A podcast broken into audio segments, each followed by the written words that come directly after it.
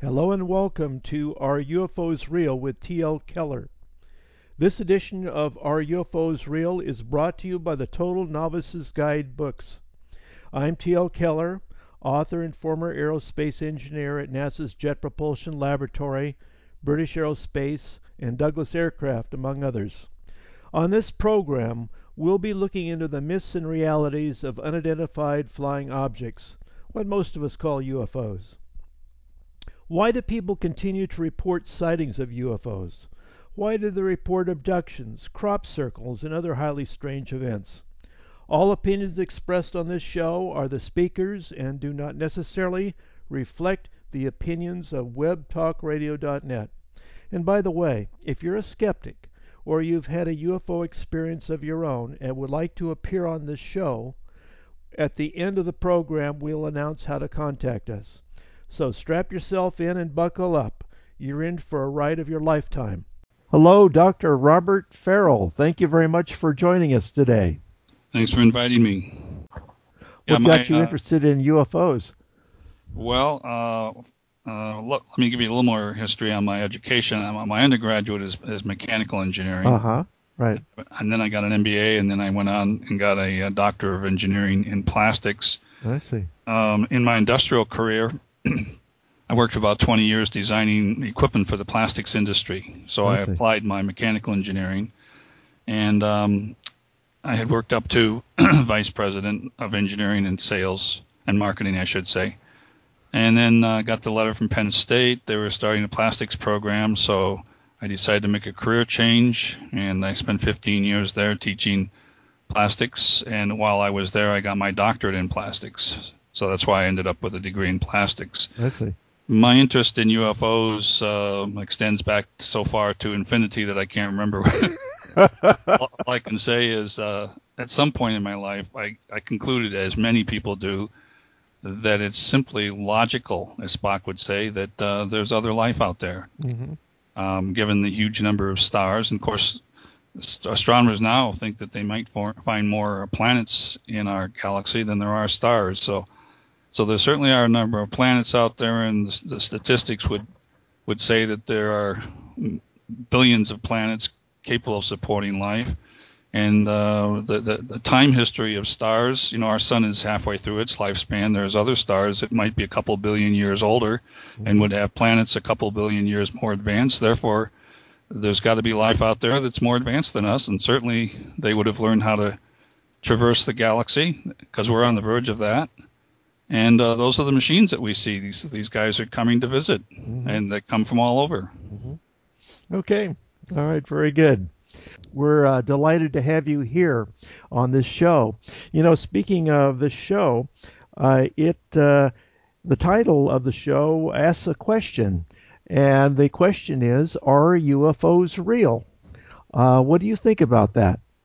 Uh, definitely, they are, and I've been spending since I retired, I've been spending most of my time trying to convince the general populace that UFOs and ETs are real. Why is it that you think it's so difficult for our scientific community to accept that these beings might be coming here and then be willing to actually speak out about that? The only one that I can think of that's recently done that was uh, Dr. Stephen Hawking and uh, of Cambridge, and he seems to be the only one who's made a recent, relatively recent comment about that. What do you think is the issue here? Well, first of all, I don't consider Hawking a, a ufologist. I mean, he may be a brilliant physicist, but I don't think that qualifies him to really comment on ufology. Um, but I, I was in, in, academia long enough to know and have talked to astronomers. Um, you know, if you ask an astronomer, do they think that there's other life out there, and almost 100% will say yes, there's got to be life out there. But uh, if you say, okay, well then, if there's life out there, do you think they might be here visiting us and flying around in these magnificent machines? And uh, 5% might say possibly, and the other 99% or 95% would say, no, I don't think so because the distances are just too great. Mm-hmm. And I think it's the distances that's kind of messed up their mind. They, they've got to learn to think outside the box a little bit.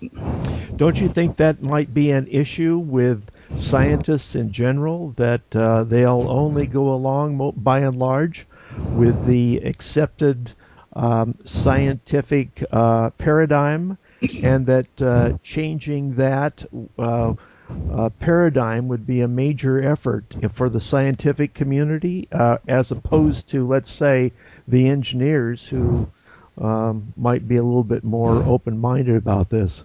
That's probably true. Um, I think they, they tend to get locked into conventional wisdom. Uh, that, that's what they do, you know. They, yes. They analyze things and, and prove everything, and so they're locked into conventional wisdom. And conventional wisdom says, well, if you want to go out into space, you build a rocket ship that uses chemical rocket or some other kind of uh, impulse device. Maybe if you're really sophisticated, you might you might throw out uh, ions as, as a means of creating an impulse force.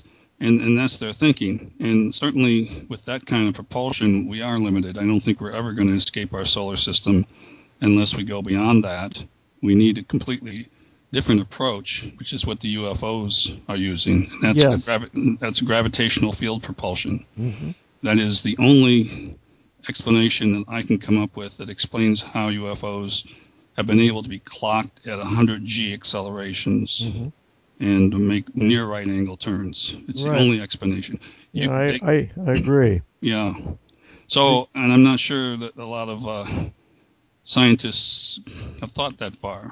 You know, yes. there are there are some, but I think most of them are just like I said, they're locked into conventional wisdom with conventional rockets. You know, they're off busy studying some other thing, and they might read about some rocket engineer who says, "Well, this is what we're going to need to to go to Jupiter, and it's going to cost a billion dollars, and it's going to be bigger than the mountain." You know, that kind of thing. Right. Right. You know, uh, my contention is that there are two types of UFOs uh, that are real solid objects, uh, and that is that uh, these uh, are devices that are manufactured, or should we say fabricated, on other planets in other parts of this galaxy and maybe other galaxies as well. And then the second type of UFO, in, in my opinion, are the UFOs that we manufacture right here in California, and they're manufactured by our uh, three major aerospace companies under uh, contract from the U.S. government. Now, what do you think of that uh, theory? Certainly possible. I, when I became convinced that UFOs um, use gravitational field propulsion, and I, I, came to that conclusion maybe 20 years ago. Um, as I approached retirement, my plan was to actually try and figure out how they do that. How do you create gravitational fields? And uh, I, I, visualized that I'd be studying more physics in order to find that out. I ended up getting distracted and and uh, being assigned a different mission, and that was to educate people on UFOs. So I, I didn't really get all the extra physics courses that I thought I might, but nevertheless, I'm, I'm learning about about that um, through my contacts, uh, and uh, it, it now, and I don't know why I didn't think of it a long time ago, but most people, when you talk about gravitational fields, they think about, oh, well, it's going to take a particle of matter to create a gravitational field. And to create uh, a field as strong as the Earth's field is going to be a huge amount of matter or something. And they didn't realize, and they don't realize, uh, that uh, even Einstein back in 1917, 1915 era, uh, came to the conclusion through his uh, field equations that it's possible to create gravitational fields um, with electromagnetic fields. In other words, there's a relationship between the two, and, that's in fact what led him to believe that a strong gravitational field would interact with an electromagnetic field in the form of a, a beam of starlight and deflect it. and, and, that was proved by Sir Arthur Eddington in 1919. So there is that relationship. And in 1934, R.C. Tolman um, wrote a textbook. He was a professor at Caltech and he wrote a textbook called Relativity, Cosmology, maybe it was relativity, thermodynamics, and cosmology. Anyway, those three words, I think, in that order. And in one of the chapters, he he derives uh, a relationship and proves that light, and he called it a pencil of light because back in 1934 they didn't have lasers. But a pencil of light um, is actually twice as effective as a particle of matter in producing a gravitational field. and then more recently, um, last year, as a matter of fact, there was a paper presented where a researcher had, had done some experiments and suspended uh, a mass inside a controlled environment and observed that the mass was drawn toward a laser beam, indicating that there was a gravitational field associated with that that light. And uh, there's been some work done by Dr. Eugene Podkletnov in Finland at the uh, I forget the name of the institute there, but anyway, um, he's been doing some work and actually creating what I think is uh, negative gravitational pulses. Uh, he, he, didn't say they were negative, but they certainly act like they're a negative gravitational pulse. And so, so people are creating gravitational fields. And if if I can understand that with just my limited amount of research through the internet, uh, I got to believe Boeing and, and uh, the Skunk Works out in California came to that conclusion a long time ago, and they probably have a machine that actually works with gravitational propulsion. I would not be at all surprised. Mm-hmm.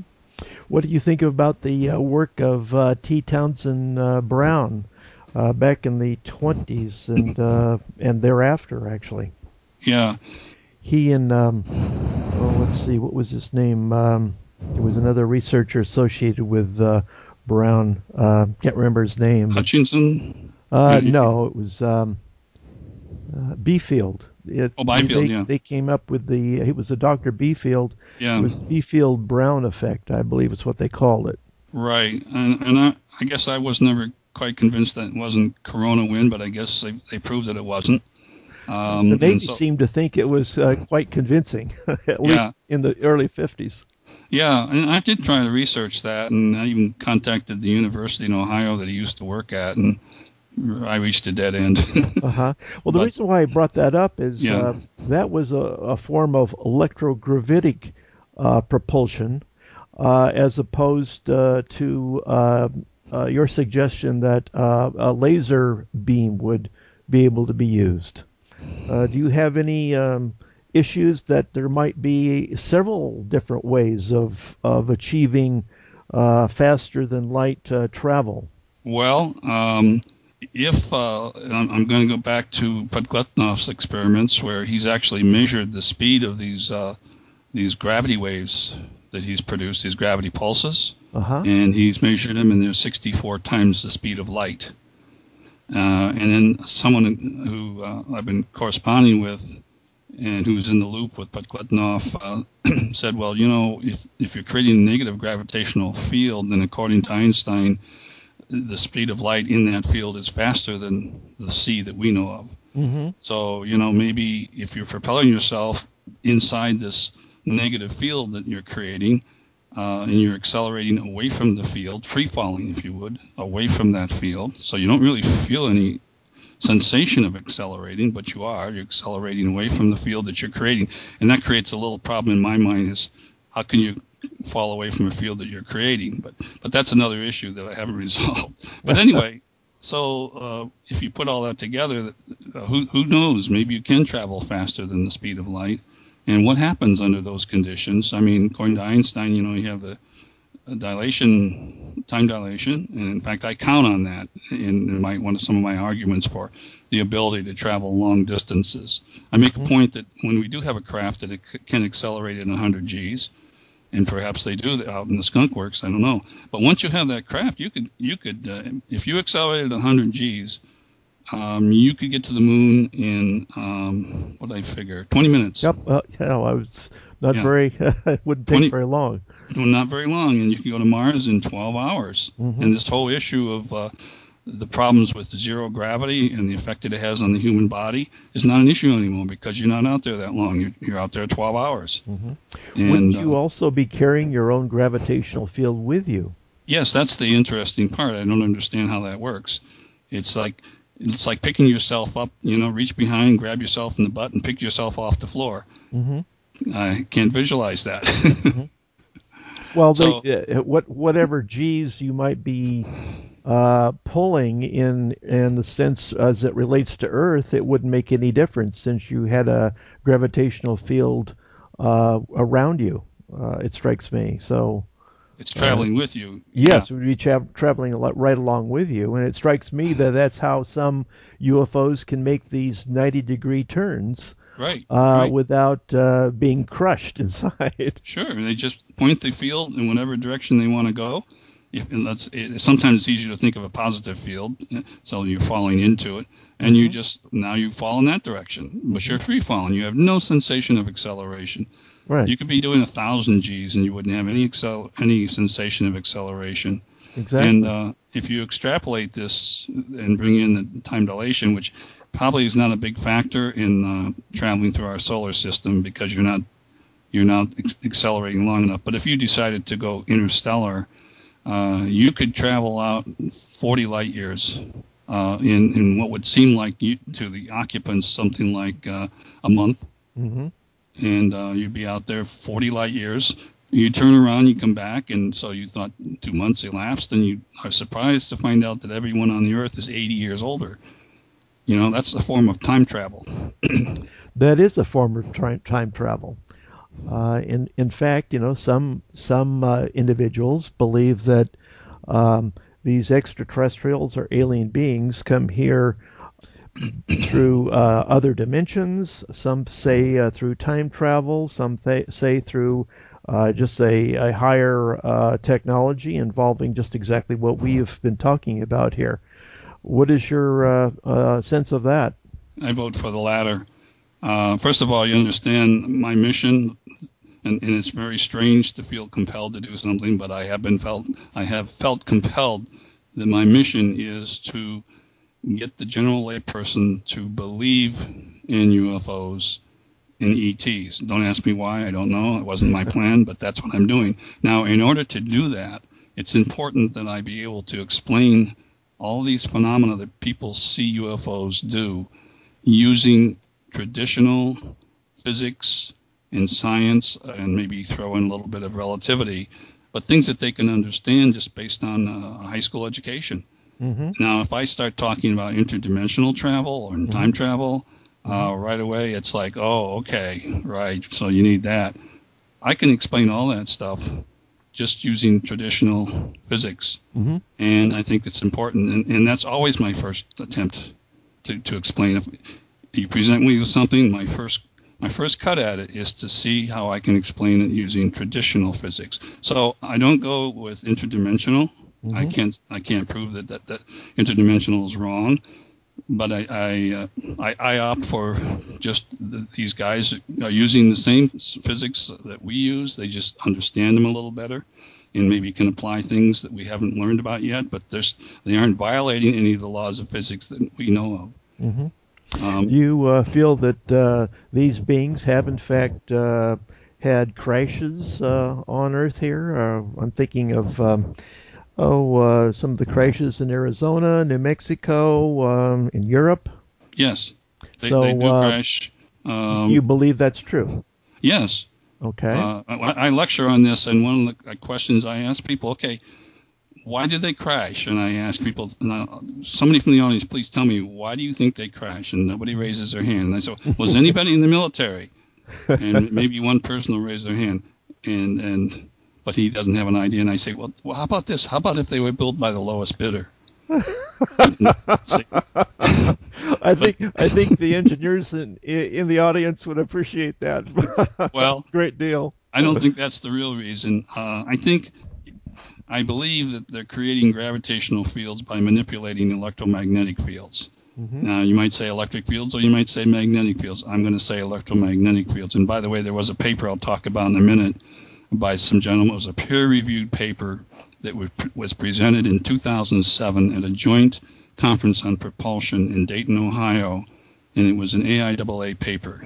Uh, you understand what AIAA is? Yeah. It's The Yeah. American Institute of Aeronautics and Astronautics. Exactly. peer reviewed paper, and I can give you the number of it if you want to research it. And um, these two gentlemen, they're both uh, Romanians. One's still in Romania working for an aircraft industry over there, and the other one is working in Washington or Baltimore.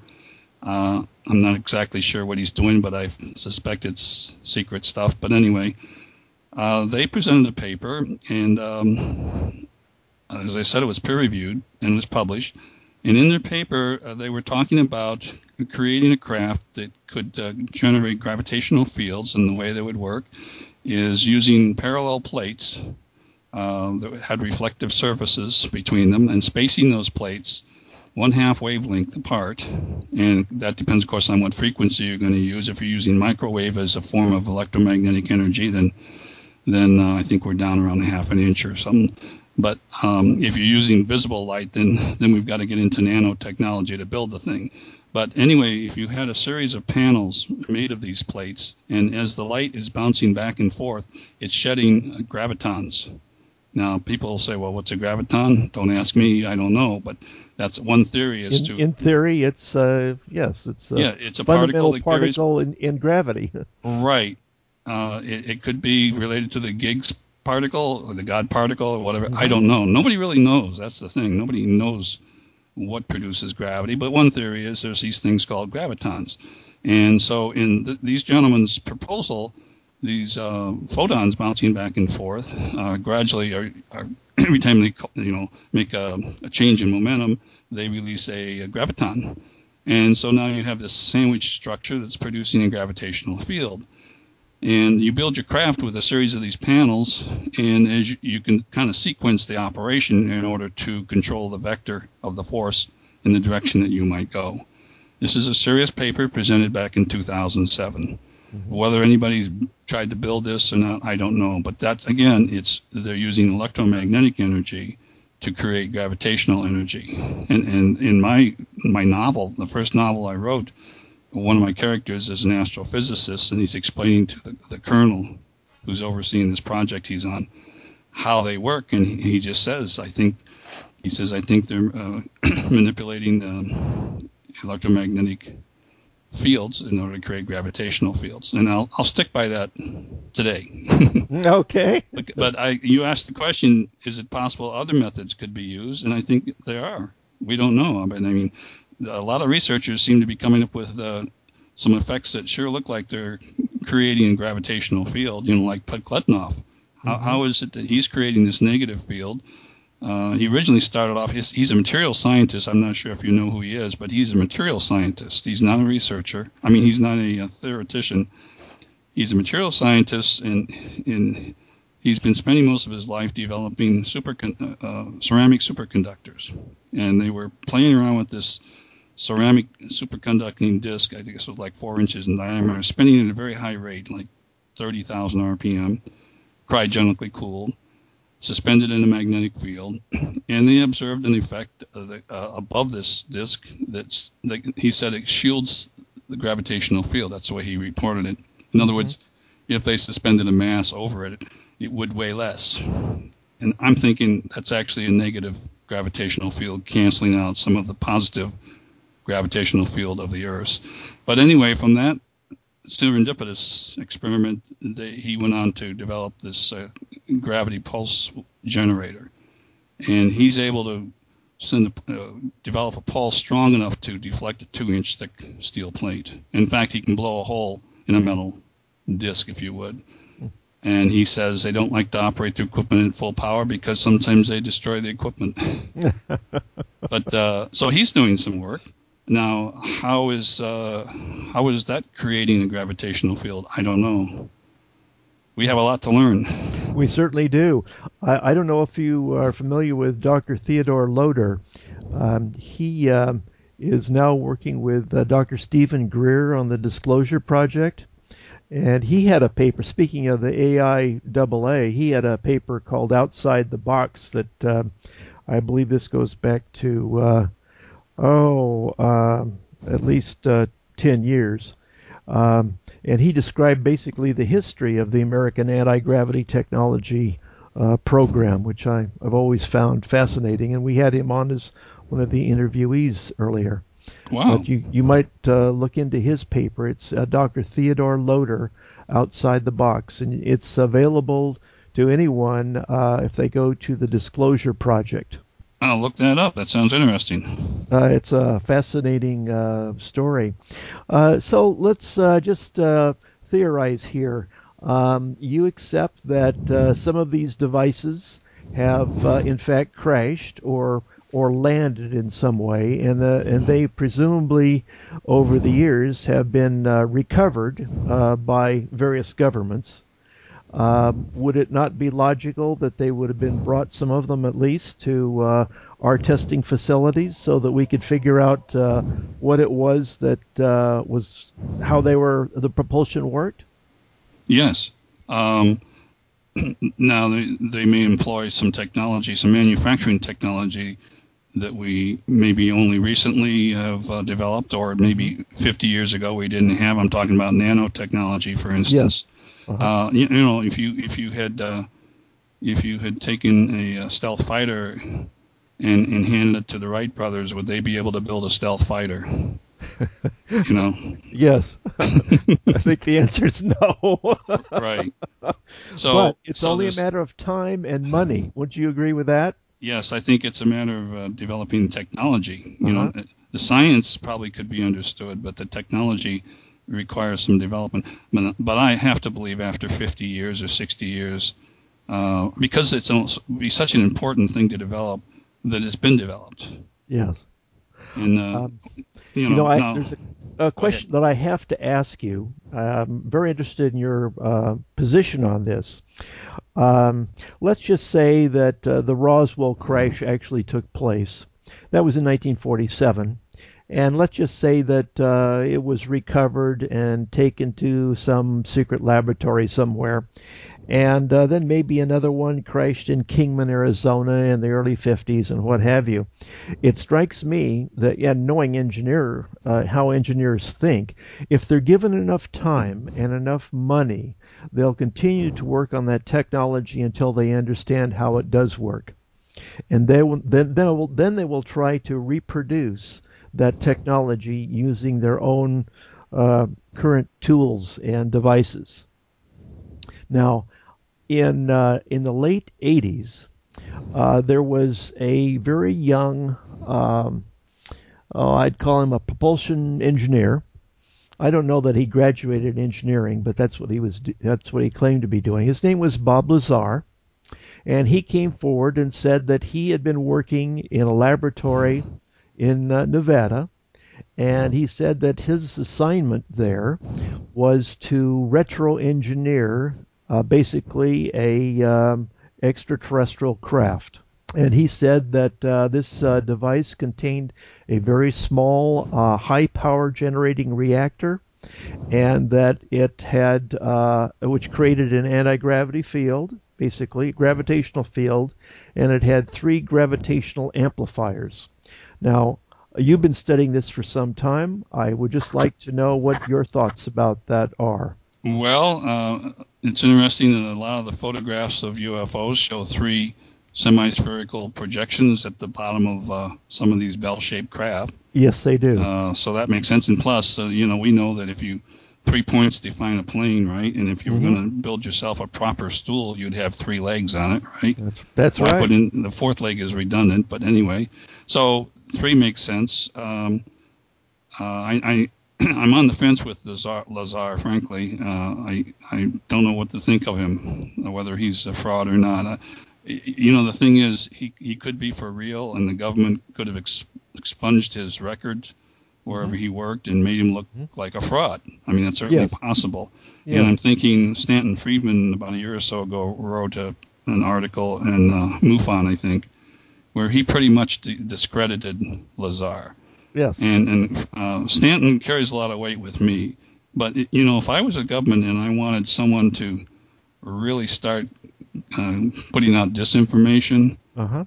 I would go to Stanton and say, "Look, here's a million dollars, and all you got to do is this, this, and this, because uh-huh. people are going to believe what you say." Right. Now, I'm not saying he's doing that, but uh, you know, in this field, you got to really be a little skeptical about about everything. And I'm a little skeptical about Lazar. I, uh-huh. I really don't know what to think of him. I don't know if it's for real or not. Okay. And I'm, I'm and as a matter of fact, I'm still kind of studying what he's saying to see if it really makes sense. Right. And I- his Um, element 115, you know, they they, Yeah. they have well, actually uh, they've actually made a few atoms of element 115, but only a few. I believe. Huh? It it decomposed uh, immediately. Yeah. Is that, isn't that right? Yeah, yeah. So, uh, you know, he's saying something about firing. They they made these little miniature reactors and they they fire um, protons. I Uh-huh. think he said or neutrons. I can't remember into element 115 and and this somehow creates antiparticles that create the energy source. That type of thing. Right. Maybe that's right. I don't know. I got to think about that. Well, I, I realize that many people in the UFO community feel that uh, Bob Lazar is a is a total fraud. I have to uh, I have to be able to say this that uh, I had an opportunity to meet him 22 years ago. Uh, he was in his early 30s. Uh, he was uh, technically astute. He did not want to get the limelight. He wasn't interested in making himself famous, apparently. And uh, he- told me that if I were to go out on a Wednesday night, uh, just outside of the uh, Area 51 gates uh, fence, uh, there was a good chance that beginning at about 8 o'clock on, I might be able to see uh, one of these devices being tested. And, you know, uh, I took him up on that, and I, I went out there with some uh, other uh, friends of mine. And after about uh, two or three visits to Area 51 on a very cold winter night, I saw these same devices uh, rising up uh, uh, behind uh, the Papoose Mountain and performing a number of very unusual maneuvers. And you know, based upon that, uh, I would I would say personally that he either knew somebody that did work there, or he worked there himself, because I don't know how otherwise he would have known that. But anyway, that's just sort of my uh, my take on uh, on the Bob Lazar story. So I, I What- think the jury is still out. It is, but uh, that's uh, you know, if I were in your shoes, I I would be on that side of the fence. I'd be on his side of the fence. I think, given that evidence, uh, I don't have Well, that evidence. I've, yeah. I've- but uh, Actually, there are others that have come forward. Um, one that um, strikes me is um, Captain Bill Uhouse, who who is a uh, he's deceased now, but uh, he uh, came out um, uh, a few years ago and described the work that he did in the same facility that Bob Lazar claimed that he worked at, and his assignment was to create a flying disc simulator. And this was, he claimed he did this in the early 60s, believe it or not. And this device was to be used to train uh, American uh, Air Force uh, pilots and naval aviators as to how, how to actually maneuver and to fly these devices. Uh, that uh, seems like a, a pretty far out claim, uh, but he is, happens to be one of Dr. Steven Greer's um, uh, witnesses as well. And if they, if someone wanted to look into that, they could go to once again the Disclosure Project. They could uh, uh, hear his uh, testimony on that. Bob, So- hold on uh, sure. for a couple of minutes. Uh, we have a word from our uh, sponsor. TL Keller's Are UFOs Real is brought to you by the Total Novices Guidebooks. Would you like to know more about UFOs but are afraid to ask? Why do so many people still report UFO sightings? Why are they even here? A new book, The Total Novice's Guide to UFOs, introduces the reader to the world of unidentified flying objects. You may have accepted the stories of weather balloons, hoaxes, and optical illusions as the explanation of the UFO phenomenon, but just take a look at the Total Novice's Guide to UFOs and your worldview will change. This large format book is printed in full color with more than 500 pages of fascinating reports of UFO crashes, ET abductions, crop circles, and UFO related stories, including the testimonies of 10 military officers who experienced UFO events and extraterrestrial beings. The Total Novice's Guide to UFOs also explains why they are here and who pilots them. The Total Novice's Guide to UFOs is jam packed with stories and reports from well known UFO researchers such as Linda Moulton Howe, Timothy Good, Steven Greer, Travis Walton, NASA astronauts Edgar Mitchell and Gordon Cooper. The Total Novice's Guide to UFOs is available on the internet from the totalnovicesguide.com, amazon.com, or from your local bookseller. And now we're back with uh, Dr. Robert Farrell. Let's uh, uh, let me ask you this. Um, you know, we have all of these um, beings, and in my opinion, uh, they're coming. There's not just one or two. There are quite a few of them. Uh, what what is your what is your take on that from different uh, sources? In other words. Yeah, uh, it would make sense if if you can come to a logical conclusion that that one form of intelligent life could be visiting us because of the sheer numbers. There's got to be many, and mm-hmm. in fact, there, has got to be some type of uh, system to keep order. I would think, you know, like the Galactic Federation concept. Mm-hmm. Uh, might really be true. That They, they, the, our galaxy may be partitioned into various sectors, and, and each sector has a autonomous federation, and uh, and someone's assigned control of the planet Earth. And I know you that, can come uh, visit. Anybody wants to come visit, they can, but uh, it's hands off. You know that may be the rule. Uh huh. That uh, may be the case. Tell me, uh, in your opinion, do you believe that these uh, extraterrestrial or alien beings, call them whatever you want, uh, are benevolent, malevolent, malevolent, or something in between? Uh, well, I think there may be some here that don't have our best interest at heart, but um, I happen to believe uh, uh, substantially uh, a lot of what uh, Zecharia Sitchin said in his interpretation of the Sumerian tablets. Yes. Because a lot of the things that he wrote about in his 1976 book that, that he said that this is what the Sumerians believed. This is the twelfth planet you're talking about. The twelfth about. planet. That was uh-huh. his first book. Right. Um, and a lot of the things he said have turned out after maybe 10 years or so to be proven by the scientific community. Not that they were setting out to prove what he said, but indirectly they proved exactly what he said as far as this, how our solar system was constructed and as far as how humanity came about and um, so I believe that that Homo sapiens are actually a development of an alien race. They, they mm-hmm. actually genetically altered Homo erectus to create Homo sapiens. I believe that. And uh, so if, if they did, then I would count those people as, uh, or those beings as being benevolent. And in fact, they're probably watching over us. Uh, they have a vested interest in our progress. If they wanted to destroy us, they could have done it a long time ago. Absolutely. I think that would be a very good topic to discuss on our next interview if we can. Uh, unfortunately, we're out of time now, but um, uh, I would like to pursue uh, the topics along uh, Sitchin's uh, line of thought with you. I think sure. that'd be very uh, helpful. Now, uh, before we sign off, could you, you are you are the author of a book called The Science Behind Alien Encounters. And would you uh, let us know how we can order your book?